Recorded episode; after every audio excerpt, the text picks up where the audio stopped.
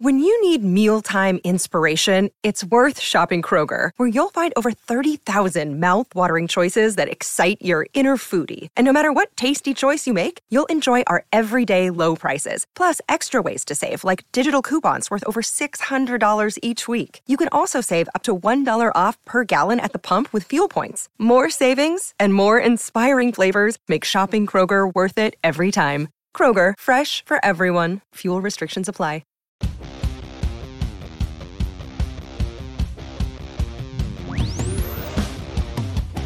Well, if you saw the title of the video, you know what's going on. Penn State has fired offense coordinator Mike Yurcich one day after the team put up essentially nine points against uh, Michigan in a game where they had to have something.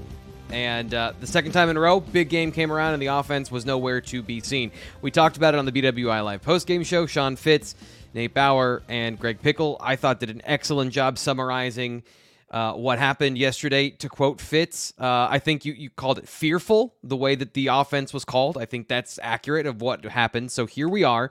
Penn State has now relieved their offensive coordinator of his duties. So just your initial reaction to all of this is happening, and it's happening very, you know, in real time as we're sitting here talking about it. Not particularly surprised. Um, we, you know, wrote in my post game column last night that this was, you know, this is kind of setting the table for a change. And, uh, mm-hmm. you know, watching the big games, the games that matter, the two game season, Penn State fell completely flat on offense. So, I mean, where where is the accountability there? Of course, it starts with James Franklin, but Yurcich, the just the way that things looked. I mean, I wrote about it against Ohio State, wrote about it again yesterday against Michigan. If the points aren't there, it doesn't matter. Like yep. it's whose line is it anyway? You know, it's a, it, it, really is a situation where That's Penn State reference. has talent. You can see talent. You can see they've mm-hmm. wasted, essentially wasted a defense, like an elite yep. defense, one of the, probably James Franklin's best defense, I would say. Um, so it, it, it, makes sense. We got word of this a little bit earlier today, and it just, uh, you know, it's one of those things that you could probably see coming. Maybe thought it was coming after the season. Franklin typically doesn't do this during uh, the season, but with two games left, uh, get a jump start on the search and go with it. Yeah, and, and, when people like Stephen Light, who I, is a regular here on the show, said he was out on Mike Yurcich, it felt like the the the creep towards that happening, not the just the the bellwether, the canary in the coal mine of reasonable fans were tired of watching the offense not be successful this year in particular. So as you just pointed out, the setting the table for change, the change is now here. Uh, another question here in the chat comes, and that's the next question I was going to ask: Who calls the offense for the rest of the year? Who steps into the void left uh, by the removal of Yurcich? It's going to be Ja'Juan Seider and Ty Howle. You know, I think it's going to be a situation where you got to balance it, and we're going to see what they do with that open slot. You could see Danny O'Brien moving to a yep. quarterback coach role because um, he can always bounce back and forth with the way the rules are with the GAs now. Um, but it's it's going to be Seider and it's going to be Howle. Um, Seider is the assistant coordinator, I guess a co-offensive coordinator by title. He's never really called plays since the high school level, but Howle does have experience from Western Illinois before he came to Penn State as an analyst. So those are the two guys that you're going to lean on. I'm curious to see what that changes. I mean, it's it's not going to be a fresh system. It's not going to be anything with two games left in the season. But yeah, you know, we we've seen in the past, like uh, Tyler Bowen came into the Cotton Bowl, called a really good game. So I'm going to see yep. what these guys uh, have. I, I, don't really see them as potential options for the full time gig, but at the same time, I mean, they're they're kind of the the heart of that offensive room right now. Yeah, uh, and that's something that we'll get to. Everyone wants to know Fitz who are the coaches, who are the people that there should be on the short list of people to contact to be the next offensive coordinator. You wrote about that at bluewhiteillustrated.com. I already dropped that before the show in the chat if people want to check it out in the chat or at bluewhiteillustrated.com. Great time, by the way, because you can sign up for the news, the information, the good stuff. BlueWhiteIllustrated.com, 50% off. I think I, de- I was an idiot and deleted the 50% promo uh, from my Rolodex of things to put up on the screen. But that's it. 50% off for a yearly subscription. A little bit over 50 bucks gets you 365 days of access and this is when it's really important because everyone's going to tell you names uh, but we're going to have the ones that you need to know at Blue White Illustrated. So um, we won't we won't get to a lot of those things, but I do want to talk about I think the most important thing in the next offensive coordinator, which was the important thing in this offensive coordinator. Nature of quarterback development. It was wildly disappointing with Drew Allar this season. How much of that was a factor in the decision beyond point totals in big games? That the quarterback, it felt like, never progressed and got better as the season went on. It was game to game whether or not you were getting a confident quarterback under center. I, I mean, I think it's got to be one of. I mean, here's the thing: so much was bad on that offense that you can go one through five, and there's there's like things that you can break down. So the points in big games, I think that was the major one. I mean that that is flopping on a national stage yep. and doing it in the sense that puts you you know, you want to be in that top tier with Ohio State and Michigan, but puts you pretty far back in yep the conception of fans and and that's not just Penn State fans that's fans across the country that's voters yeah. for the college football playoff. So I think that that's big. Yep. but you've got your five star quarterback you've got your guy and, and credit to yours as you found Drew Allar who's got a tre- tremendous amount of talent. But like this is it's now or never man. It's, it's not like he's a freshman. It's not like he's a, a guy that uh you know has a ton of time left if he were to go with that traditional timeline that we looked yep. at that we looked at him being a three a three year guy. Um so you've got to make the most of it right now. And on the back end of that James Franklin has to develop this guy. Like this is we've talked about this a ton of times. The, yep. This is the the golden goose that you have to develop if you want to continue to be able to recruit quarterbacks. Now they've got a good one in Ethan Grunkemeyer, and you know, we, we can talk about that all next week. But like it's yep. a it's a situation where your reputation of uh, a club that can play offense. Like let's be let's be as yeah. general as we can be right now. A, a, team that can play offense, a team that can actually score points. Because you know you you see different identities all over the the country, but the ones that don't score points are the ones that, are left out at the end. So I think that those are the two things. I mean, the big games you you can't keep falling flat. I mean that's yep. that's as simple as it gets. And and looking ugly in the process. And I'm sure you covered this on the post game show last night. Like, there's nothing aesthetic about Penn State football right now on the offensive side of the ball. Defense, wonderful, everything. But on the offensive side of the ball, it's not an appealing product for fans, for potential coach, for recruits. Yeah, I, I think it's clear. So I fans use this term, I think, too liberally. But that performance against Michigan was legitimately an embarrassing process because Michigan decided to stop playing football in the second half and they still won the game. That's like when, when the other side is going to say, we're going to play seven offensive linemen. Whether or not we score points, we don't feel like you have any shot of score. They decided to throw the ball once. The ball left the quarterback's hands once, and it was a pass interference. For a so field goal. Yeah, played for a field goal late. Like that's. Yep. And that's not, you know, Michigan has been conservative in the past. That that was something that was a whole different different animal on Saturday. Yeah. Um, we got a, a, lot of people's questions in the chat. We got a lot of uh, chat uh, super chats. I don't know if we'll be able to get to all of them today because we got a lot of stuff that we we need to cover here in our rundown. But I'll just try to couple put a couple here on the show. Uh, uh, Farzad Misabi says, Thanks for the coverage. Isn't this proof that Franklin is the correct coach for Penn State? Transition for a program from depths of sanctions to borderline elite takes the step, the final step to win a natty. He's saying that moving on from a, an offensive coordinator where things are clearly not working is proof that James Franklin is willing to do the hard things in order to get the offense to the next level.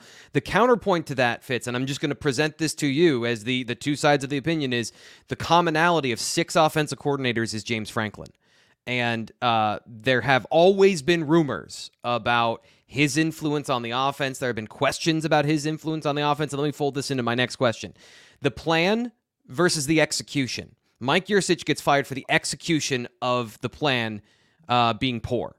Was this his plan all the way back into the offseason? How much does James Franklin and the rest of the coaching staff, but specifically Franklin, how much do they shoulder in the burden of this was not a good plan for the offense to start with? Because I got some I mean, thoughts on the back end of that.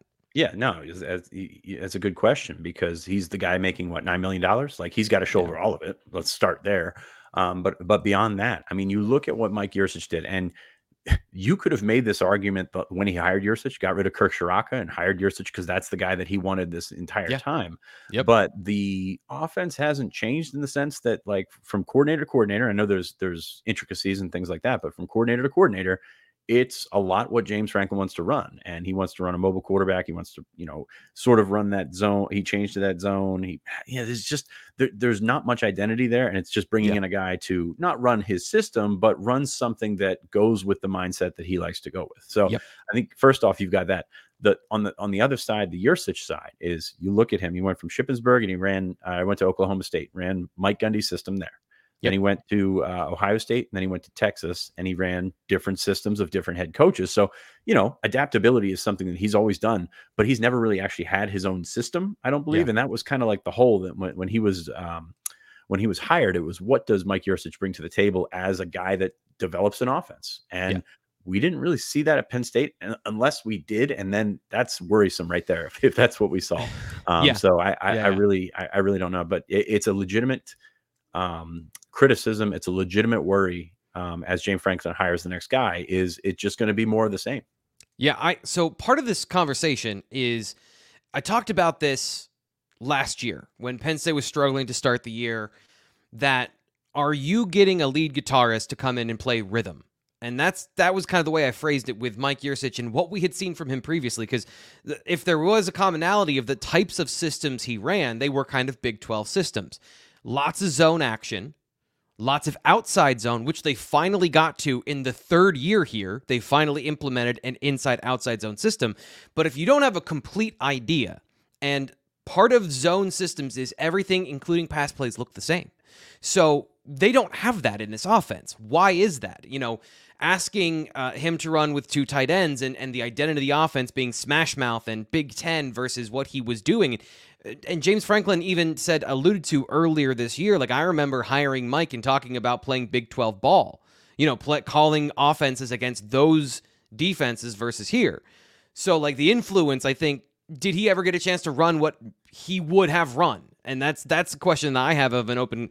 What we saw from him was so different at Penn State than what it was previous places. Even if he was running other people's systems, vertical passing game is a is a big part of what we saw early, and the, like it never matched. It never got together. Where the vertical passing of 2021 never came to meet the running system of 2023, and what you have is you have an incomplete thought.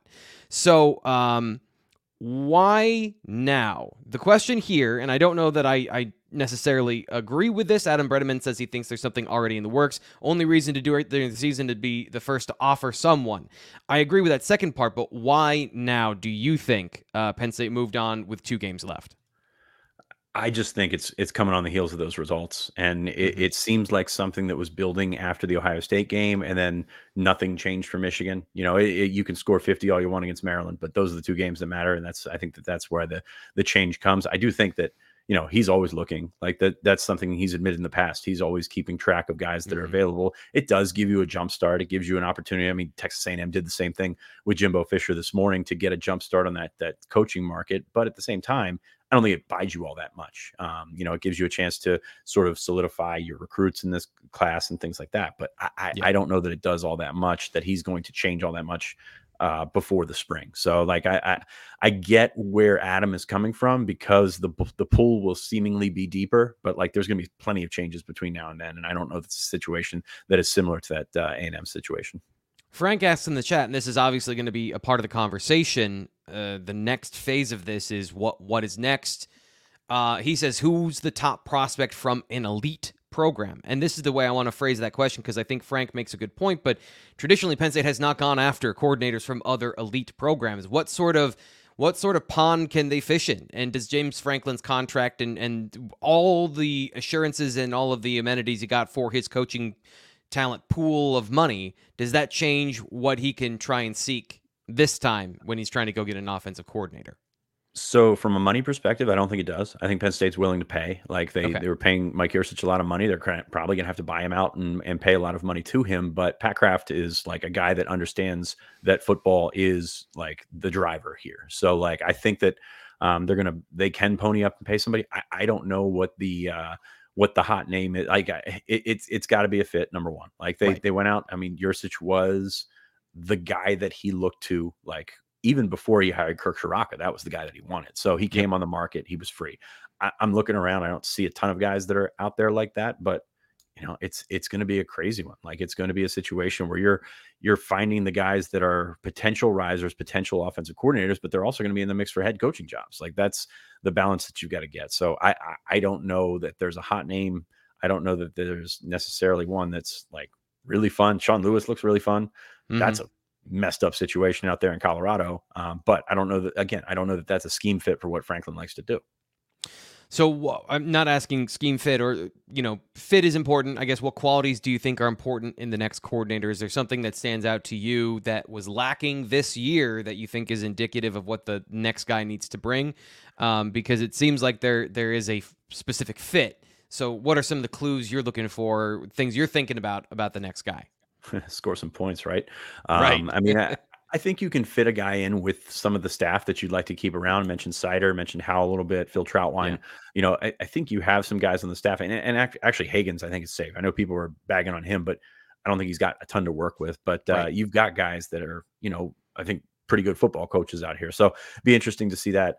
What I keep going back to with, you know, with a guy like Moorhead in 16, like it was that was his he, he- that was put his put his foot down moment says hey i got the offense like i'm the head coach of the offense manny's Yep. doing that with the defense right now like be your ceo be be the guy that's above everything and you know you know it certainly take your input but at the same time this is my thing they got to find that guy they got to Yeah. find that guy that uh, is going to put his foot down and it's going to run his system and go with it so that's that that's where i would go with that I, I 100% agree. I think that that is one thing. Basically, that's a better way of saying what I was trying to say of like, how do you find a guy who has a system and he believes in it and he can run it and, and can implement it fully? And that's, a, you know, that's a part of it. Quarterback development, whatever that means. Drew Allar, from a technical standpoint, has been developed to the point that he is the guy that you can unlock the greatness of the position with. So, how do you get that magic sauce of getting him to play confident and sling the ball in every single game? To me, that's whatever that means. Quarterback development is paramount. I don't care if what the system looks like; it has to be quarterback friendly. mm-hmm. To that point, um, are you in danger of losing Drew Allar and or Nick Singleton or any of the young talent they've accumulated 22 and beyond with a situation like this? Is James Franklin um, able to keep all of the weapons in the closet and have stock ammunition for the next guy? Because that was a big conversation this year is they didn't have enough receiver help. And um, I feel like that has gotten to be an excuse at a certain point for the offense. Their receiver help is not that bad. But with these talented players that have options because of the transfer portal, how important is it to make these decisions with those guys in mind? I mean, I mean, it's it's important, but it, it's easier for those guys to leave than ever, you know. So I, Yeah. I I don't think it's the the situation where you have to uh, make your hire based on your absolute per, your player personnel. I will say that. So I, I would say that it's important, but it's not something that you do that. You got to go around the quarterback. You got to make something that uh, that makes him feel comfortable and and figure out how you can feel comfortable coaching that system. Like it's it, it, it's really tough to watch this offense. And like I said, there's so much blame to go around. People are on Allar in the chat. Yes. And we're going to say it and people are not going to hear it, but he's got to get better. Like he's got to improve, Yes. but he's got, he's got talent. You can also see that the running backs have not played. I mean, I think Kaytron Allen's played pretty well, but the running backs have not played to their capability. The receivers, you said they're okay. I don't know, man. Like they're calling the game fearful because they don't think they can win battles on the outside. And they haven't proven that they can win battles on the outside. So like, I think there's Yeah. going to be some personnel like attrition changes and things like that. Like, No I- doubt. I, I think it's going to happen, um, but I don't necessarily think it's because of the actual coordinator change. Yeah, I, I just I think that there is a certain amount of Dante Cephas if if if your receivers are not getting the offense, maybe simple. I this is the part of like I, I said last night. I'm gonna go eat mac and cheese. I'm not gonna fix the offense for you, but I can identify some of the problems. If you're not trusting your wide receivers, I think Kaden Saunders has shown he could be a good football player. Keandre Lambert Smith is wildly inconsistent, but like a good offensive scheme gets guys open without it being so hard. And uh and those receivers have enough talent to get to get open within a scheme. And you can't rely on all of this, you know, trick plays necessarily or specifically scheme things. You do have to run basic passing concepts at some point. It just felt like at a certain point it's you're making it too hard. But that's beside the point. I think that the the next thing is um what do you see is a timeline? Somebody asked it here in the chat. I think that's a great question. What do you think the timeline is? Um, I- think we've had a traditional timeline on these things, but we I don't think we've ever seen James Franklin fire a coordinator mid-season. So a little bit unprecedented here. What do you think there? Well, he got rid of uh, John Donovan on I think November 29th. So after just after the season, um, Yeah. brought in Moorhead in December, um, and then was uh, Ricky, of course, left for uh, Moorhead left, and Ricky took over as the the, the guy a couple weeks later. So like there's like a two to three week sort of timeline that he usually works with, except for Yurcich. Whenever he brought in Yurcich, he was it was Kirk's out the door and Yurcich holding for him, and he walks in the door. Like that's how he went. So there's no I don't think there's a timeline on it. Um, before the bowl game is what I would say, like December, early December, before signing day. Obviously, you want to get those ducks in a row before those guys actually sign with the program. But uh, we're going to see how that goes. But I don't think there's a certain timeline on it. So the last question I have for you, thank you for making time today, Fitz. This has been, I think, excellent for uh, Penn State fans here on YouTube. By the way, if you're watching here, you're excited about the news, please like the video and subscribe to Blue White Illustrated because we're covering all the breaking news, whether it's recruiting, whether it's coaching turnover, whatever it may be. We will be here to give you the best analysis anywhere. And the best stuff we save for bluewhiteillustrated.com. Great time to sign up there as well. New subscribers. If you want to find a way in, just go click on the link I put in the uh, chat. That'll get you to Fitz's article. If you're not a subscriber, you can subscribe that way. Last thing is should Penn State fans be excited? Should they be hopeful that this time it will work and they'll find an offensive coordinator that will elevate the players and the talent uh, on the offense?